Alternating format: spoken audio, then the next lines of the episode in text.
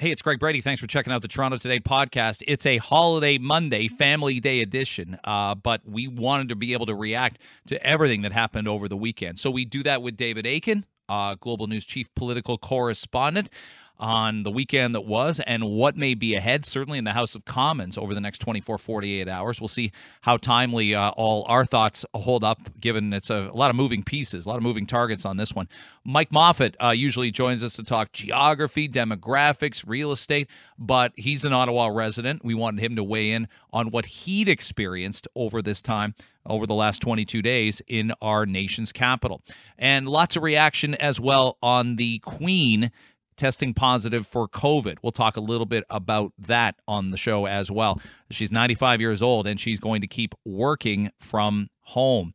Um, this could be, to be honest, somewhat inspiring to people looking for a pathway out, if you will, of uh, COVID 19 and COVID 19 restrictions. We'll get there as well. It's the Toronto Today podcast, and it begins now. Our next guest joins us uh, pretty frequently. We love having him on, but again, we usually talk about demographics and who's moving here and who's moving there. I love that stuff. I love those conversations. Uh, Mike Moffatt, senior director at the Smart Prosperity Institute and a business economics prof, also at Western University, uh, and he joins us now. Um, I was gonna, about to say this would never ever happen in London, Ontario. You would never have occupiers, you know, uh, you know, walking into the Ceeps or Joe Kool's and causing problems, but I can't prove that. Maybe that's coming. Maybe that's coming in the next six months. Uh, we couldn't have predicted the last three weeks. I'll put it that way. Yeah, it, it could be next. I, I, I hope for the, the people at uh, Oxford and Richmond that doesn't happen because it's been uh, it's been a wild four weeks. Uh, it's been very loud, uh, very smelly, a lot of diesel exhaust. So I think uh, residents of downtown Ottawa are just so happy that this is over. So my recollection is, we'll, we can do some chronological stuff there. Um, is that so we're talking three weeks ago on Sunday, so 22 days ago now. I remember the concept was from the mayor, even the premier weighed in, and uh, and the prime minister was absent until Monday night in the House of Commons, and that was well documented. That's even the weekend um, Pierre Poilievre announced he was running for prime minister. I know that feels like eight weeks ago, but it's three weekends ago.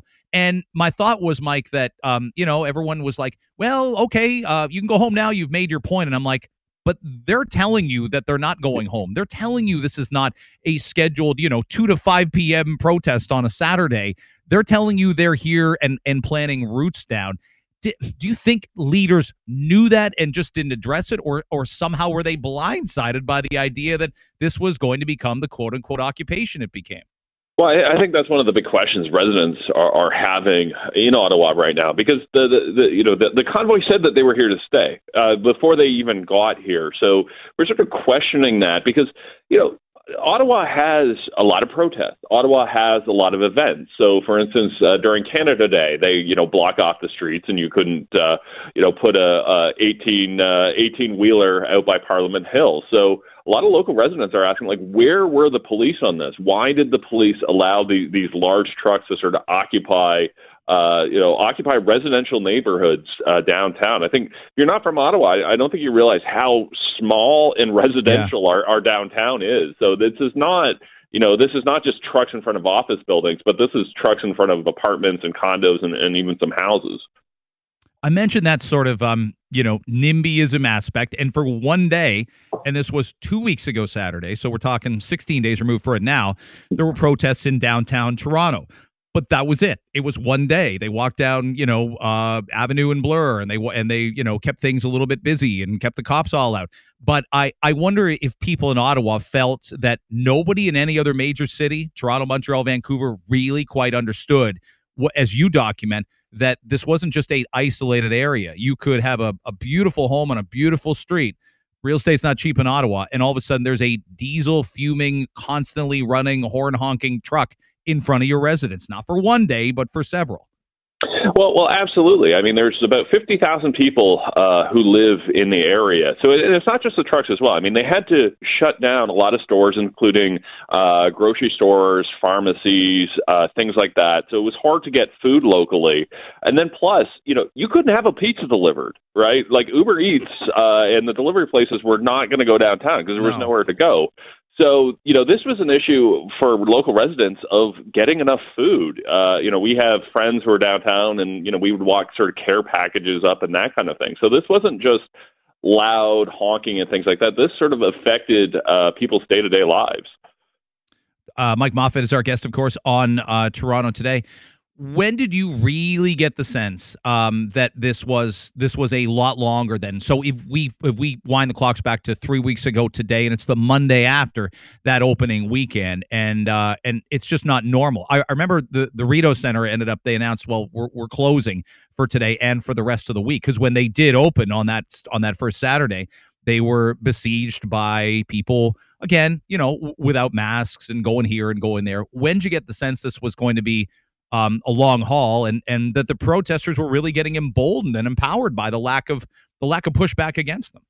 I think that Monday, that, that first Monday was eye opening for everyone. That the Rideau Center was not opening. We did have some people leave, uh, but a lot of them were, were staying. Uh, they were either camped up downtown. There were a couple other sites. We have a baseball stadium uh, here in Ottawa that they were they were using that that parking lot as a staging ground. There was another one sort of in, in rural areas, but that that was the Monday that I think was eye opening for everyone. That you know there some of them left, but most of them were here to stay. They weren't going anyplace, and you know Centertown was going to be shut down for the uh, foreseeable future. Um, when do you figure the city will seem normal again? You're weeks away, aren't you? Yeah. Aren't you? Are, like just just yeah. being able to go experience, um, you know, f- full capacity for events. Some of that's some of that's COVID, as we seem to be pushing towards, uh, you know, reopening a lot of things, and that's an issue unto itself. But when does Ottawa seem like Ottawa again? I think when the Rideau Center opens, I think that's going to be uh, a big thing for for local residents. Say, okay, you know, the mall, the downtown mall's back open, uh, some of the stores are back open. And I, I think we're a couple days away from that. Uh, as far as I can tell, there's still some of the checkpoints. Uh, so if you want to go places downtown, uh, you, you have to show police ID. So once once the police leave, the Rideau Center is open. I, I think we'll finally have a sense of normalcy. We're not there yet, but I'm hopeful. You know, sometime in the next week or so. Uh, the mayor, I described him as embattled. Um, it's a it's an interesting scenario given that he isn't running again, but that he was incredibly um, popular and a fixture in Ottawa for a long, long time. Whether it was um, you know in eh, whether it was in municipal municipal politics or whether it wasn't. Um, it's really hard now for him, isn't it, to to regain an el- element of uh, of trust and uh, and belief, or or is it possible? Can he do things over the next couple weeks to, to to run it back? No, I don't. I don't think he can. I think it's important to remember that the the mayor was embattled before all of this happened. We had our LRT, which has been a complete uh, fiasco. So it's kind of annoyed. The LRT has annoyed downtown residents because it doesn't work, but it's also annoyed suburban residents because it was uh, hugely expensive. So sort of waste of taxpayer money. So this was a mayor who was already having popularity issues couple this on top of it, it's you know he you know there's there's no way he can he can run again, and I think he will probably be taking a long vacation for a while and, and laying low because uh, he hmm. is not uh, very well liked right here right now. I, would love for you to be able, Mike, to weigh in on uh, on the media and uh, not just how difficult it was to do their jobs. I watched all the networks, not just not just ours with Global, but I watched you know reporters engaging with protesters um, and and being civil. And some of the protesters were fine. Some were obviously viscerally angry, rude. There was an example. I think this was in Quebec City of uh, of of two guys spitting on a reporter. It's terrible um, to watch anything like that go on in in our country, but I do wonder whether at the start some of these protesters got really emboldened and uh, as i said again and and just said well they'll just stick a microphone in our face and we can say anything and they'll air it that night. It's all it's almost like the first couple days the crazier the statement was when we go back to three weekends ago the more likely we were get on to get on tv and and that gets you into dangerous territory if the protesters think uh, this is working for us or they think the coverage is biased. How did you view it yeah, I, I think that's a good point. and I think incentives here were, were so messed up that, for instance, you know, the, the, the police would would tend to enforce the people causing the least amount of problems, right? Because they were the least dangerous. So that kind of mm-hmm. emboldened everybody uh, to be louder, more in your face, and, and same thing with the media. Um, that oftentimes they were they were naturally looking for the best visuals, the people with the most to say. And that tended to be the loudest, angriest crowd. And I think, you know, in retrospect, I think we're going to have to look back and, and see how various uh, groups, you know, inadvertently fed that fire because it did seem that, you know, not not on purpose, but accidentally, we were egging people on to be more in your face, to be more loud, to cause more issues for local residents, and so on. It's not like that. It's not unless the wrestling villain gets to the ring, right? And he hears boos, and then he waves his arms in the air and puts his hand to, up to his ear. And I'm thinking, I'm thinking more Hulk Hogan, uh, uh, NWO era, than anything else. I think, I think that's what I'm thinking. Yeah, definitely attitude era. Yeah, and you see, you saw the, the, the videos of that, right? There would be local uh, residents who, you know, would be shouting from their balcony and egging people on. And I think that's the unfortunate thing about this that a lot of people miss. That you know, Centertown is uh, it's a lot of people there are like bartenders and waiters and and people who work at Tim Hortons. It's not you know, this protest did not happen where the politicians are, and it didn't really happen where the bureaucrats are. It's a very sort of working class neighborhood. So you had all of these local residents who have been affected more than anybody else in Canada mm-hmm. on all the mandates and stuff. Um, so if anybody would be sympathetic to the protesters, it would, you would you would think it would be them. But like they're know, the they're the ones that have to leave their homes to go to work, um, right? Yeah. They're they're not the quote unquote laptop or pajama class. They, they've you can't wait tables from home. You got to be there. Well, exactly. Like I have a, a friend who lives in the neighborhood as a manager of a local restaurant, and they were finally just reopening, getting be able to get people back in, and you know this occupation kind of shut them down. So it was one of the real ironies of this is that the people who were affected mm. most by this occupation were the very people that the occupiers claim to represent, and you had almost this kind of like civil war happening.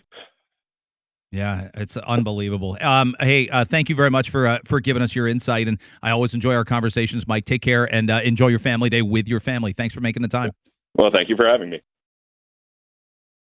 Global uh, TV's chief political correspondent, David Akin. David, it's great to have you on the show here in Toronto. Uh, as always, give me your sense. We'll get to the weekend, but what will be the um, the tone, the message from uh, Chrystia Freeland this morning at eleven o'clock in a couple hours from now? Yeah, it's Chrystia Freeland. It's the prime minister. It's uh, the justice minister. It's the whole gang of them at 11 o'clock. Mm-hmm. And, um, you know, they'll want to talk about the weekend's events, uh, presumably, uh, for sure. Thank the police and so on. Uh, the police, by the way, from all across the country, lots of Toronto police, Durham police were here talking to them yesterday, um, uh, doing the, the, uh, you know, incredible dramatics things they were doing on the weekend.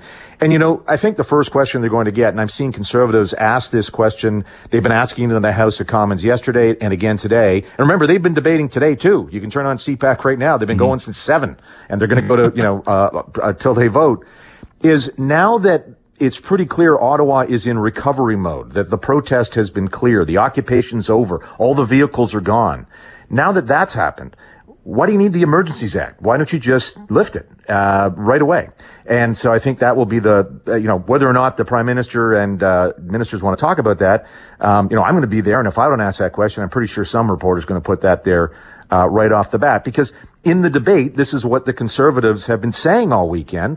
They oppose the invocation of the Emergency Act, and uh, they and the Bloc Québécois have been saying, listen, Windsor got cleared, Coutts got cleared without the Federal Emergencies Act. Ontario, yes, Ontario invoked its Provincial Emergency Act, but the Federal Emergencies Act wasn't uh, declared when Windsor got cleared. So why did we need this? Now, over the weekend, police here in Ottawa, as they were going through this, they'd had press conferences every afternoon. They said, they got asked about it and they said, listen, the, the, some of the authorities that the police got under the Federal Emergencies Act were useful in getting rid of the occupation here in Ottawa. So the liberals in the House have been relying on that, saying, hey, the mm-hmm. police say they, they like it. In fact, when we asked, uh, we, when we've asked the government, when will you lift the Emergencies Act? Uh, because it's, it's only, it's, it's, it's there for a month if, if it, nobody lifts it. Uh, the response from the government has been when police tell us that they no longer need those authorities. And one of the most controversial powers under the Federal Emergencies Act is the power to compel banks to freeze the bank accounts of those identified as leading the convoy or participating in it.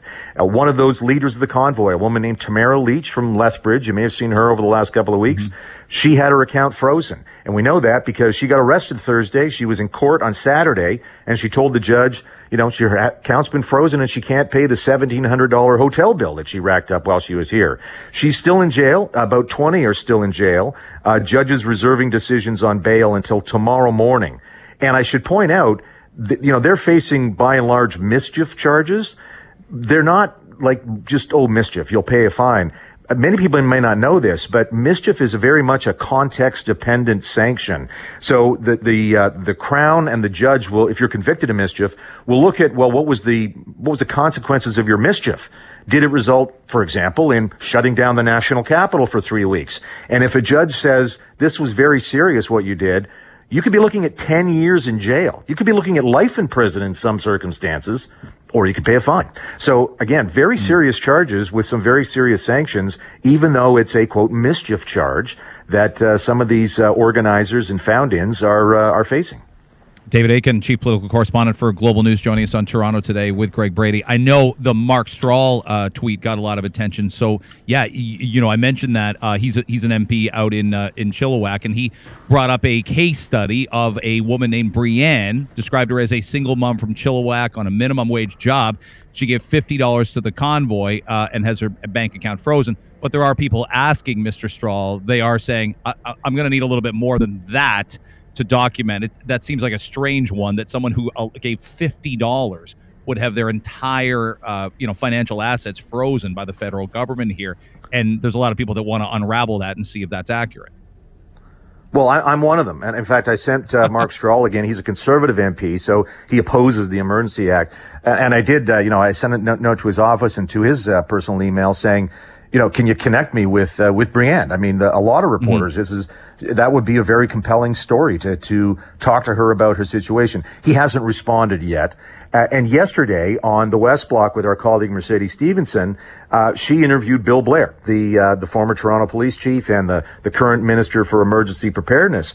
And Blair said that no, that the government and the police are not interested in someone who gave 25 bucks or 50 bucks, donated that to a, the Freedom Convoy. The police, this is Bill Blair. We're not mm-hmm. interested in the donors. They are interested in if you donated to whom the the leaders of the organization, the corporations, uh, you know, uh, truck companies or whatever that uh, allowed their resources to be used. That's the people they want. And we did get some data over the weekend. Only 76 accounts, or uh, you, depending on which way you look at it, that may be too many, maybe too little, but 76 bank accounts have been frozen. I guess one of them was Brianne's. If you if you take Mark Strahl at his word. Mm-hmm. And in those accounts was a combined $3.2 million that authorities say would have been used to support the occupation here. So, so, you know, we may hear some more about that this morning. It, the, uh, you know, that would be from the Deputy Prime Minister and Finance Minister, Chrystia Freeland. She's been the lead on talking to financial institutions. Uh, tell us more about the who and how and when will these accounts be unfrozen? Will they be unfrozen? I mean, one of the interesting things, one of the fallout from this whole event is that Freeland's already telegraphed that some of these measures put in place to track um, uh, finances that are being used uh, to fund illegal activity, they're going to be permanent. Uh, maybe not giving banks the powers to freeze assets, but uh, some of the uh, some of the issues around forcing crowdfunding sites to register with the government of Canada. And when you register, then you've got to obey regulations and you can't do yeah. business here in Canada if you, if you don't register and you don't, uh, allow for some oversight by, by the government. So there's going to be some changes to, I think, the way the government gives itself the power to enforce the way money moves to potential legal activity. And that could have implications for, say, you know, there's uh, some of our colleagues, Sam Cooper, have done great work uncovering mm-hmm. how uh, Chinese gangs from overseas are money laundering their money through real estate transactions in the lower mainland of BC. Um, and, you know, well, why mm-hmm. why haven't we used these financial uh, sort of uh, powers before for crimes like that? Well, now we now we might be doing that. We might, yeah. David Akin's joining us. Uh, I got about 90 seconds for you, and you probably got to hustle also. But any kind of curveball that could be thrown by the New Democrats tonight. We played the clip of uh, Leah Gazan. She's she seems adamant uh, in blaming yes the opposition party for fanning the flames, but also thinks this is a tremendous overreach by the Liberal government. Jagmeet Singh said he'd keep a close eye on what he deemed as oversight. But do you expect the NDP tonight to to go along to get along here? There, there, there's a lot of moving parts. I mean, again, one of the things that the government may do, and Bill Blair sort of telegraphed this yesterday, is fine tune or maybe withdraw some of the powers. And is that good enough then for the NDP? Mm-hmm. Have they been watching the debate and saying, you know, we got to throw the NDP a bone here? Um, but yes, there, there's definitely, there are liberals. I can tell you there are liberals who are uncomfortable with this invocation of the Emergencies Act. Now that the blockade in Ottawa has been removed and all the other borders across country, uh, you know, there's p- police have had to step in over the weekend here and there, but the borders are all clear. You know, do we still need it? Um, you know, that will be, that will be, I think M- MPs will, uh, on all parties will be thinking about that. And that means if they vote it down, because if, if the, if the vote doesn't survive, they don't get a majority of the government, that's it. The Emergencies Act is done. It's over. All the powers are end.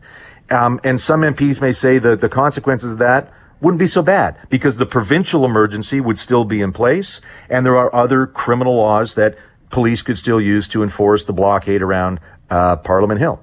So it's going to be an interesting day with the debate uh, and vote set for about 7:30 p.m. tonight. It's been fascinating. It's been fascinating. Uh, we'll be watching your coverage, David. Thanks very much for making time for our audience today. Great. Thanks. Cheers. Secretary of State for the United States, Antony Blinken, was on CBS's Face the Nation yesterday and was asked um, a pretty important question. Now, listen to how uh, perfunctory his answer is here at, when asked um, if the U.S. would recognize Crimea. It, it's really complicated, but we'll explain some of it, or any other territories in eastern Ukraine as part of Russia. Was was the U.S. looking for a diplomatic way out to make sure there isn't a larger war in Eastern Europe? Here's the exchange. When I spoke with the Russian ambassador, he referred to Crimea, that part of southern Ukraine that was annexed by Russia in 2014, as part of the Russian Federation. Will the U.S. Uh, in any way consider recognizing that, ceding that territory or any territories in the east of Ukraine as a diplomatic way out to avoid a larger war? No. No, hard stop. That is not up for negotiation. That's correct. Fun for the interviewer. Uh, that's Maggie Brennan, who's great, by the way. She's great on CBS. But uh, yeah, there's not much that uh, that Secretary Blinken can uh, elaborate on that. So there is potential, is potential um, for something to get settled some some believe without this turning into a massive, massive military conflict. But all eyes of the world are on it right now. I want to bring on uh, Professor of Political Science at the University of Toronto, Aurel Braun, to talk about it with me. Professor Braun, thanks very much for making the time on Family Day. Uh, I appreciate it. Thank you tell me your thoughts on uh, on well I, I, guess that that q&a exchange right there is that something russia would be looking for or do you see them as being no nah, there's not many diplomatic ways out of this uh, they want military conflict with ukraine it's all led up to this they're not going to pull back uh, based on on what we know now? Antony Blinken could not have said anything else but to uh, reject the idea of recognizing Russia's aggression and illegal annexation of Crimea because that basically would say that the United States was prepared to accept the blatant violation of international law. It did not apply. And uh, essentially, that is uh, a non starter. In reality, however, when you look at the negotiations that have taken place, such as they are, there's very little talk about getting Russia to move out of Crimea or mm. from the eastern Donbass.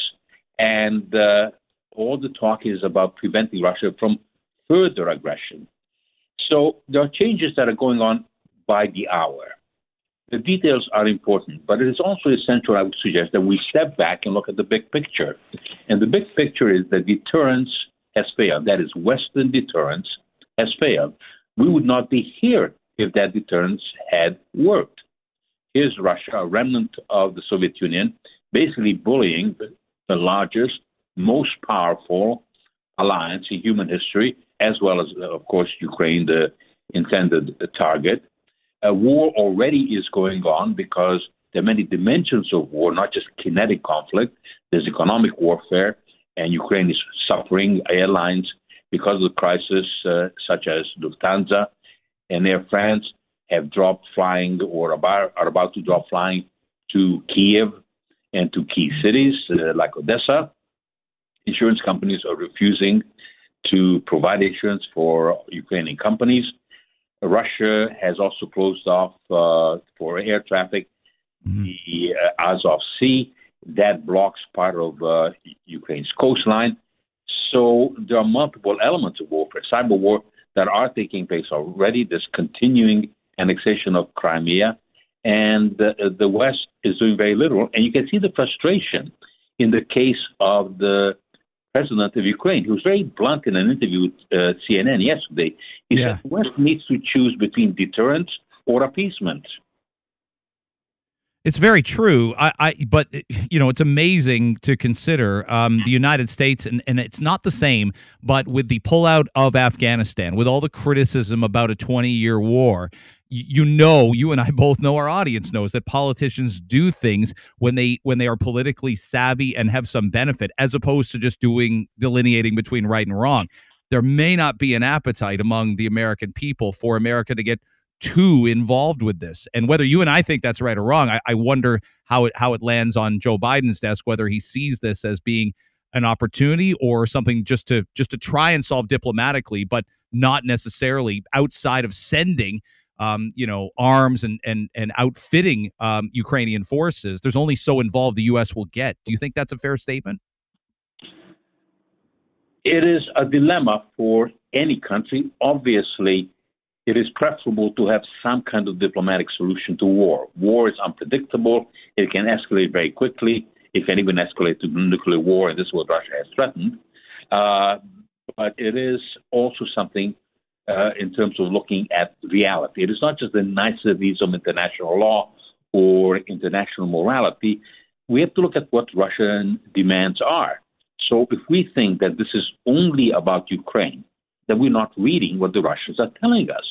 And the Russian demands are not just that Ukraine never join NATO, and by that, what they mean is that Ukraine has to become, at the very least, a vassal state to Russia, and the 43 million people of Ukraine have no right to choose their own fate. But they are also saying, the Russians, that they want NATO troops, which are there on a rotating basis, including Canadian troops in Latvia. They have to be removed. The countries of Eastern Europe that joined NATO beginning in 1997 would be left absolutely naked to future Russian aggression. Mm-hmm. So if we are under the illusion that if we just give up on Ukraine, and let Russia have Ukraine, despite uh, whatever the wish of the Ukrainian people is, uh, would be, that is sadly not going to work out because that is not the end of Moscow's demands. It is the beginning of Vladimir Putin's demands. Well, you get emboldened, don't you? It, it, once once you see, um, it, you know, uh, you're able to annex this country and annex that country. The 20th century is pretty rife with historical examples of it, and the Soviet Union's no different. Is no different. Um, post World War II, uh, is it, Professor Braun? It's it's something to keep an eye on. It's not that doesn't satisfy Vladimir Putin. That that means well, w- what's next? Uh, now that there wasn't much resistance to Ukraine, isn't it? This is part of the problem. There's a Russian expression that the appetite grows with eating. And Vladimir Putin, in many respects, has failed inside Russia because he has failed to build a modern state. It is a poor country with wealthy oligarchs. It is a large kleptocracy that is in search of an ideology. He wants to stay in power. He doesn't want to have the threat of democracy. But he stays in power by trying to create external crises. This is standard in the case of dictatorships you divert popular attention away from domestic problems by saying, We are surrounded, we are about to be attacked, we are the victims, I am the only one that can save you. Don't look at your problems, don't look at the fact that we are jailing, poisoning, or killing opposition leaders, or beating up protesters, or shutting down human rights organizations. Look at the threat, and I am saving you. I, Vladimir Putin, am saving you. And of course, you have to keep escalating that because it's subject to its own laws of diminishing returns. And this is the this is the danger. Where is the line? Uh, and we must remember again that Ukraine was not asking President Biden or the Germans to send troops inside Ukraine to fight. They were asking, have been asking, give us the means to resist. And most of the Western countries, Germany included, And until very recently, even Canada, we have not been willing to provide Ukraine with defensive armaments. And even what President Biden has been providing, this crisis was very evident back in April, has been a tiny trickle of armaments, not opening up the spigot to make Russia pay up cost for invasion. We're talking to uh, Professor Aurel Braun, uh, professor of political science at U of T. Last thing for you is this a true? Can this be defined as a wag the dog moment for for Vladimir Putin, or do his does his electorate, if you will, see through that and see this as an offensive move rather than a defensive move. We've obviously we've seen wag the dogs in North America plenty of times in the United States and Canada. Um, but but with Russia, it, it's the does the electorate feel he's helping us be on the defensive here as opposed to you know trying to annex another country to Russia? If there aren't many human losses and he manages to do this, there will be enthusiasm, as there was enthusiasm initially with the annexation of Crimea. Mm-hmm. If there are significant casualties, if there is resistance afterwards, is if there is a, an insurrection should he take over Ukraine, and we just don't know what his plans are, then that could be very, very different. Uh, Mr. Putin has won a great deal already so far. Whatever Antony Blinken has said, I don't think the West is prepared to reverse what happened in Crimea. Mm. So Mr. Putin just uh, could take his winnings and cash them in but he might turn out to be greedy. He might be tempted by the weakness that is shown by the West. We talk about Western unity, but under the surface, there isn't uh, enough. And so this is the great danger. Is he going to be tempted to want more? Yeah, we're watching uh, every day. It feels like the story evolves just a little bit. Professor Braun, thanks very much for making the time for our audience. We appreciate it. You're very welcome. The Winter Olympics wrapped up. You probably noticed that. Um, but then again, maybe you didn't. It's sort of like the movie Cats, right? It was in theaters, but you didn't see it. No one did. And no one you know did. You may have gone to the Cats musical in Toronto. My family did that, but you didn't see Cats in the theater. So the Winter Olympics may be something you know of. You probably watched the women's hockey game because um, like 2.2 million Canadians did. But um, but yeah, it wasn't. It, it just didn't. It left us wanting more. We got to get these back in a normal time zone. We got to get these back in um, a non-authoritarian country. Uh, they go to uh, Italy uh, next time out in Milan, Cortina in 2026. Oh, that'll be beautiful, beautiful. Um, uh, now, the 1988 Olympics were in Calgary, and one of the memorable stories from it was that of the Jamaican bobsled team, and that's documented in the fantastic Global News What Happened to series on Curiouscast. And sort of the quarterback for the Curiouscast uh, Toronto division is Rob Johnston, and he joins me now to talk a little bit about that podcast. You you know you stay up, you like your sports. You'll get up at six in the morning to watch uh, Liverpool FC and their ill-fated attempt to track down Man City. Although now I'm worried about it, but nonetheless, it's not that ill-fated anymore, my friend. it was ill-fated ten days ago. I know, I know. It wasn't, oh my goodness. good when Norwich when Norwich went up one nothing. I got to admit, I wasn't too impressed. But here we are, anyway. Yeah, Norwich, the Jamaican bobsled team of the Premier League, uh, in essence. Um, but this story really is is something. Um, tell us a little bit about the genesis of it. Erica Vella uh, is the is the narrator for it and did a lot of the legwork for it, and it's available on Apple Podcasts. But it's it's still it's still that tale of yore that um, I, when I dug into it, there was stuff I absolutely forgot, and there there there was stuff even I didn't even remember from it. And I saw Cool Runnings. I saw the 1993 film with John Candy, which sort of mythologized this group. Which which which does happen, right? I mean, you got to remember it came out from Disney, so there was a little bit of that um, artistic license, if you will. Um, I think what's amazing about this story is, as you say, you you forget details about it, and one of the great things Erica did is she tracked down Devon Harris, who was one of the one of the competitors on the team. He was one of the I think um, he was one of the four, and he kind of walked us through everything that happened and how they really got to where they were. I mean, what's interesting is the bobsled comes from you know it's a whole it's a winter uh, event from way back in the 20s and the 30s and was sort of you know European aristocrats right who would run these sleds down St. Moritz and all these other uh, venues during the Olympics. But how did these guys from Jamaica end up in this competition? Well, they have this event in, in Jamaica called the Pushcart Derby, which mm-hmm. is like bobsled, but on dirt using push carts. So the, there were a couple of Americans who were in Jamaica at the time, and they saw these guys do it, and they said, "That looks like bobsledding. Have you guys ever considered doing bobsledding?" And I thought, "Well, how could we do that? We, we live in Jamaica. There's no snow around here." Um, and a lot of the guys on the team came from from the army, so they they you know they're big, they're physically fit, and one thing that they did understand was teamwork and how to work together with discipline, is, and that's what you need in bobsled. So it's a great story, and he walks us through how they came together, where they participate, you know, where they trained, because at that point in time, back in you know early 80s, there weren't that many bobsled tracks around. There weren't there weren't any in Canada except for Calgary, which was being built. There was Lake Placid in in New York State. There was a bunch in Europe, but there weren't as many as there are now because there weren't as many Winter Olympics venues as there are now. So they thought, well, you know, if Canada doesn't have a venue, the U.S. only has one. Countries like France don't have an, a track. Why can't we really participate in this? Who says we can't do this? So it's it's hmm. he tracks us through the you know the genesis of how they came together, um, and I think what a lot of people forget was 98 or 88 wasn't the only year they did this. You know they they were in the Winter no. Olympics up until 98. Um, and then they came back this year. So Erica tracked down the current members of the bobsled team and talked to them when they were in Beijing. So we have this great narrative that goes front to back from from you know the evolution all along the way. Um, I think it's, it's a fantastic story. And as we as I was digging in as we were digging into this, I remembered that Erica also did an episode. If you go into the feed, you'll find one on the Lucky Loonie, how that all came into play back in back in uh, Salt Lake 2002, right? Salt Lake 2002, and through the other ones through 2010.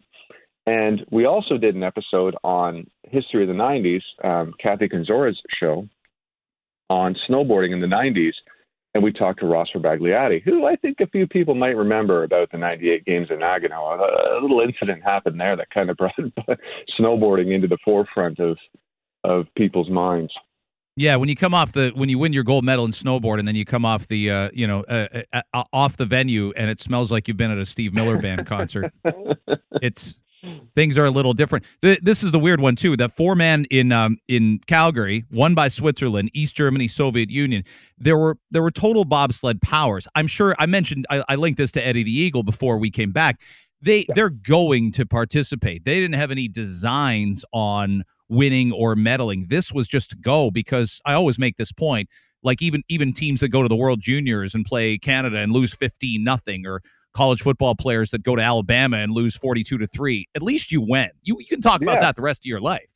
Yeah, and, and you know, Devon talks about this because he says he really got into the idea of the Olympic ethic back in watching a documentary leading up to the uh, 1980 Moscow Olympics. And he's like, he got to this point where, like, you know, anybody can be an Olympian if they find the right thing and put their heart and desire into it. And it doesn't mean you have to win, but it's all part of the adventure and it's all part of the spirit of it all, right? And he really felt this. Um, he said when he walked into the into the uh, opening ceremonies at McMahon Stadium, and he said, you know, I there could be kids out there watching me walk into this who are inspired to say, maybe I can do this down the road. So you're right; it isn't just about being on the podium. It's it's it's about being there in itself this uh, Jamaican bobsled team uh, documentary uh, on what happened to, by the way, on Apple Podcasts, uh, Global News, what happened to, uh, and they do such good work there.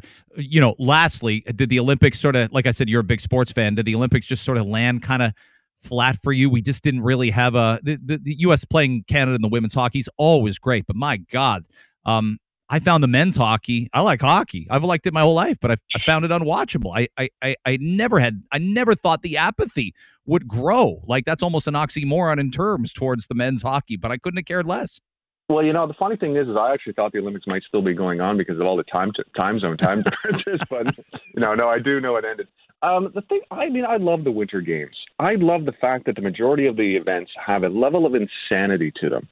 Um, you know, uh, I love watching snowboard cross. I love watching ski cross. Um, you're right. The hockey was really flat, except from the women's teams. Um, the, the thing I found the most tension from is watching the curling. That to me was just like mentally exhausting. It was it was it was great to watch, but my God, it was it was kind of like when you're watching those those hockey games back in the day when Canada's like, Jesus, are they, are they going to pull this thing off? Are we going to win this? you know, um, but I will. I, I am looking forward to the next one in Cortina when when uh, it's going to be a fantastic venue. It's going to look amazing in Milano Cortina, and and you know time zones will be back on our side. I hope And, so. uh, I, I I hope so. And I know you know you, you got you're a massive uh, fan of the Canadian national soccer team, so we're gonna have like 11 a.m. prime time Yeah. Qatar games where it's like 36 degrees Celsius, and we're playing Switzerland in a really critical game in November, no less. So Yeah, it, we've all felt a little off kilter. That's gonna really throw our time space continuum uh, out of whack in November. Exactly, exactly. But you know, you're used to getting up in the middle of the night, so I don't think it's going to be that big of a deal. Everybody's got to go back to remember uh, what it's like to have uh, an infant in the house, and we're just gonna have to oh pretend. exactly. Yeah, w- nobody wants that ever again. Uh, Rob Johnston uh, from Curiouscast. Check this podcast out on the Jamaican bobsled team, uh, hosted by the awesome uh, Erica Vella. Thanks for checking in with us, Rob. Appreciate it. Thank you. Have a great family day. Uh, Dr. Eric Kam is our guest. We missed our chat last week uh, with me uh, making my way back from uh, Los Angeles, uh, and he joins me now, economics professor at X University. I'm going to put the, put you on the spot. I just found a C-SPAN president of the United States ranking here. Can you try? How many of the top five ranked presidents, according to C-SPAN, do you think you could name? Uh, according to C-SPAN, that's a tough one, but we'll go with probably. Oh, they like Obama. Hmm. No, they like no, no, no, no, no, no. Obama is uh, tenth, right behind Clinton? Ronald Reagan. So it's not Reagan and it's not Obama. They're ninth and tenth respectively. Think How about older. Bill Clinton? No, Bill Clinton is uh, is not on uh, on the list. Think older. We're really scaling back our demographic here, big time. Like I don't know if we have any 300 year old listeners. You never know. You mean like the Come first on. couple? Like we're going John Adams and John Quincy Adams and people No. like this? No, two of them have two of them have a, the same last name. I'm opening that door up for you. Oh, so the Bushes. No. But then the Adams. Who do you have? You have the Adams. You have the the Bushes. You have. I mean, there's only been one Kennedy. Who do you have left? Well, okay, I'll give you three and four. There's an FDR and a Teddy Roosevelt. They're three and four respectively. Uh, okay. Let me see. FDR, Teddy Roosevelt, um, You, you Harry got Truman. you got uh, Harry Truman sixth. I really like that guess. I would have had Harry Truman in the top five too. Dwight D. Eisenhower's fifth. Come on, go back. um, T- Coolidge. Hoover. No, Harding? giant hat. A hat. There's a monument named after him. He sits on a chair. Oh, sits on- oh, uh, this Lincoln big- fellow. That's it. Oh, yeah, okay, yeah. I thought. Well, he was famous because he he he discovered the, the the the Lincoln Continental, the car, the big car. Yeah, I think he. Yeah, I think he gets a he gets points uh, in that. He gets he gets a percentage of that. And the first one, the first ever president, he said they been they named a city after him.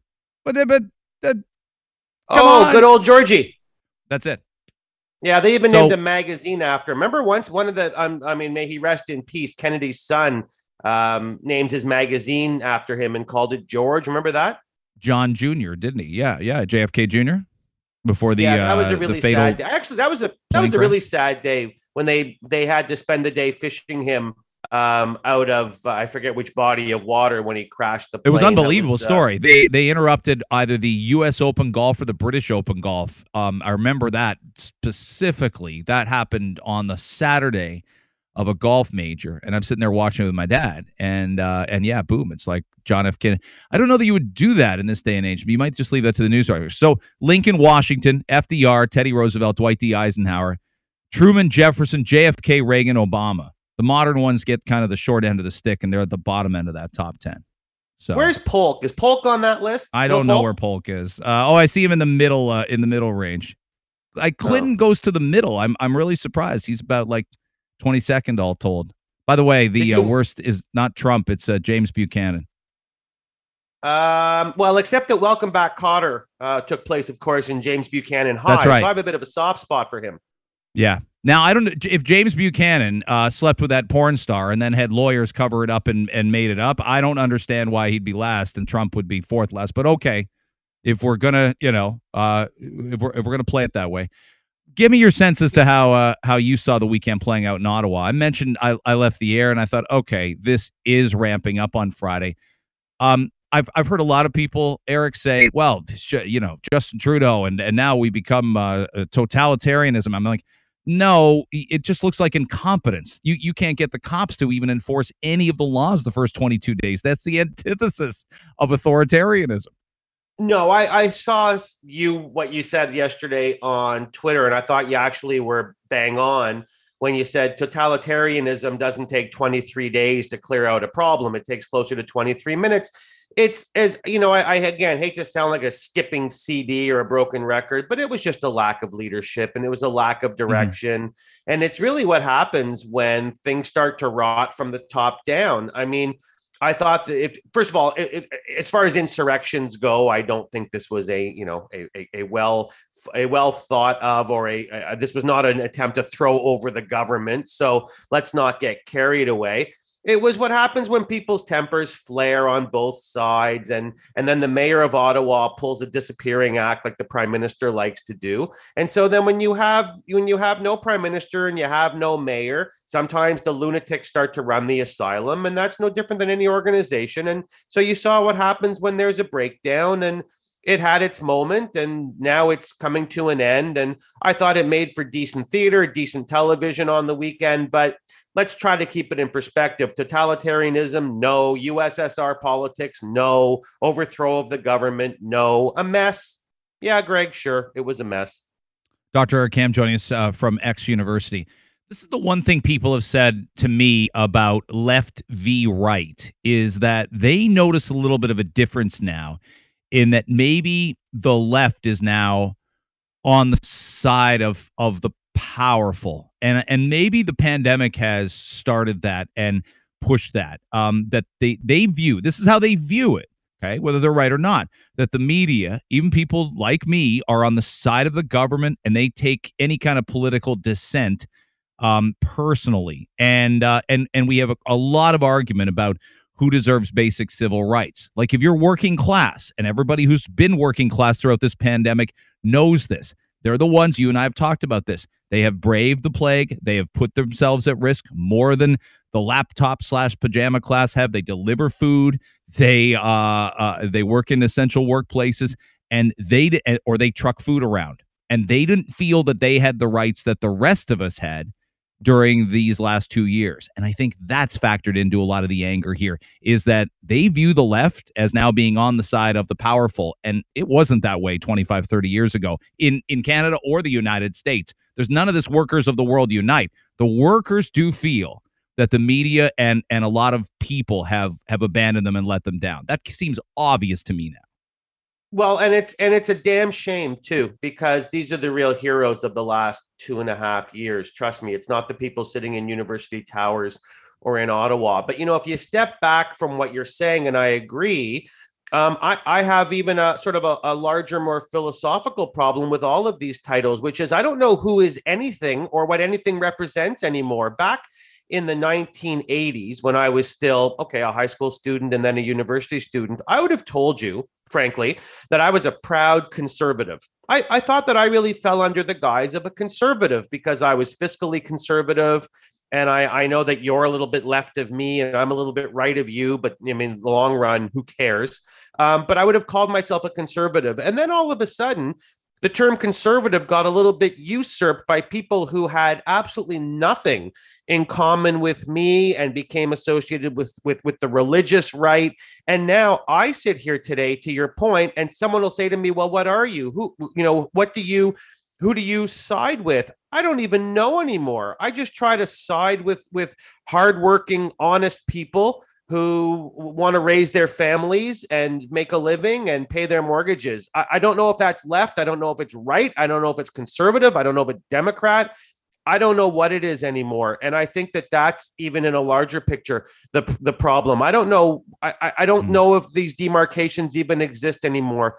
But I know on the on the side of people that want to overthrow the government versus not overthrow the government, I don't want to overthrow the government. I just want better government. And so I don't know where that puts me anymore. But if people like healthcare workers and fast food workers and people that kept businesses open the last two and a half years, if they feel disenfranchised, we're really screwed because they're the people that did the heavy lifting over the last two and a half years and they deserve nothing but credit. And anybody that has anything negative to say about these people, I just feel sorry for for the people saying the negative things, Greg. Yeah, uh, I brought it up last week. If it was healthcare workers blocking the Ambassador Bridge, um, maybe we're listening a lot more um, to why they're there and what they want. And it doesn't matter. Look, it had to end in Ottawa. It was too much. It was an occupation. It was grinding business to a halt. It was costing us multi millions of dollars to have the, the bridge closed in Windsor um, and and have it flirted with being closed in Sarnia. I want to get to more of those economic impacts, but but I've said this to a guest two weeks ago because you brought up something really interesting. I want to follow up on, and that's when I was a kid, it felt like the delineation between left and right was well, the right, and especially as you note, the the religious right, or as we'd call them now, social conservatives, they'd tell you what to do with your body. Well, you can't do this. You you you can't you, you can't abort a child. You can't do this. You can't do that this is the you can't listen to those songs you can't you can't bring that movie home there was a little bit of a moral majority covid has seen us i think transfer that now to where the right is like hey we're a little more libertarian than you thought in some aspects you live how you want to live you measure your own risk and it feels like a very again leftist pajama laptop class that's like don't you dare consider uh, taking that mask off anytime in the next two years. Don't you dare consider consider traveling. How dare you? Um, and that's confused a lot of people, and that's left a lot of people politically homeless. That's right, and it's confusing me uh, as well. Uh, in a university too, you don't know whether you're left or right. It seems to depend on the issue. And and uh, for anyone listening yesterday, um, I got into a, a little bit of hot water thanks to Twitter after being on the Roy Green show. So I'm a little scared to say what I'm about to say, but I think your point is exceptionally well taken about those two issues that you just mentioned. Um, I am out of the closet. I don't care if the listeners know, but I am pro choice when it comes to the abortion issue. And I am completely in favor um, of supporting gay marriage, mm. gay rights. I, I, wish we could pull the name gay off the front. They're just marriage and rights. And uh, so mm. I've had conservatives Twitter me and email me after appearances and say, "Well, you are the you are not a conservative, and how dare you call yourself a conservative with those views?" But I say, "But I am fiscally conservative," and they go, "Well, we don't care if you're fiscally conservative. If you believe in in a woman's right to choose, you're not a conservative." And then I just scratch my head and I go, "Well, then you know what? I give up." I don't know what I am anymore. Maybe I'm just yeah. Canadian. Maybe I'm just the guy who would like some fiscal conservatism and and socially let people be. Maybe in general, less government intervention into the whole damn system. Because I don't know what I am, but I've had the left yell at me. Mm. I've had the right yell at me. I've had anti Semites yell at me. I've had everybody yell at me, and I'm getting tired of not having a team. Maybe that's why I love the Miami Dolphins. They don't yell at me. It could be it. Yeah. Um, yeah. I, I, I, think your your experience isn't much different than mine, uh, and it's not much different than a lot of people's feeling uh, they want to find uh, a home again right now. And there's a lot of people that lean more left than right that watched watched the prime minister and uh, and didn't like the tone and didn't like the attitude and and did, and saw a guy totally bereft of leadership and ideas. To be honest, I got to leave it there. I hate leaving it there. But thanks for making an appearance on Family Day. Go enjoy your family. Thanks for coming on our show as always. Yeah, you too. Tell your wife to travel safe and stay healthy. Thanks so much for listening. We're back with a live show tomorrow as you uh, reassume your work week. So do we as well. We keep ours going 5:30 to 9, which you can hear on 640 Toronto at 640toronto.com or right here where you found us for today's podcast. Thanks very much for listening.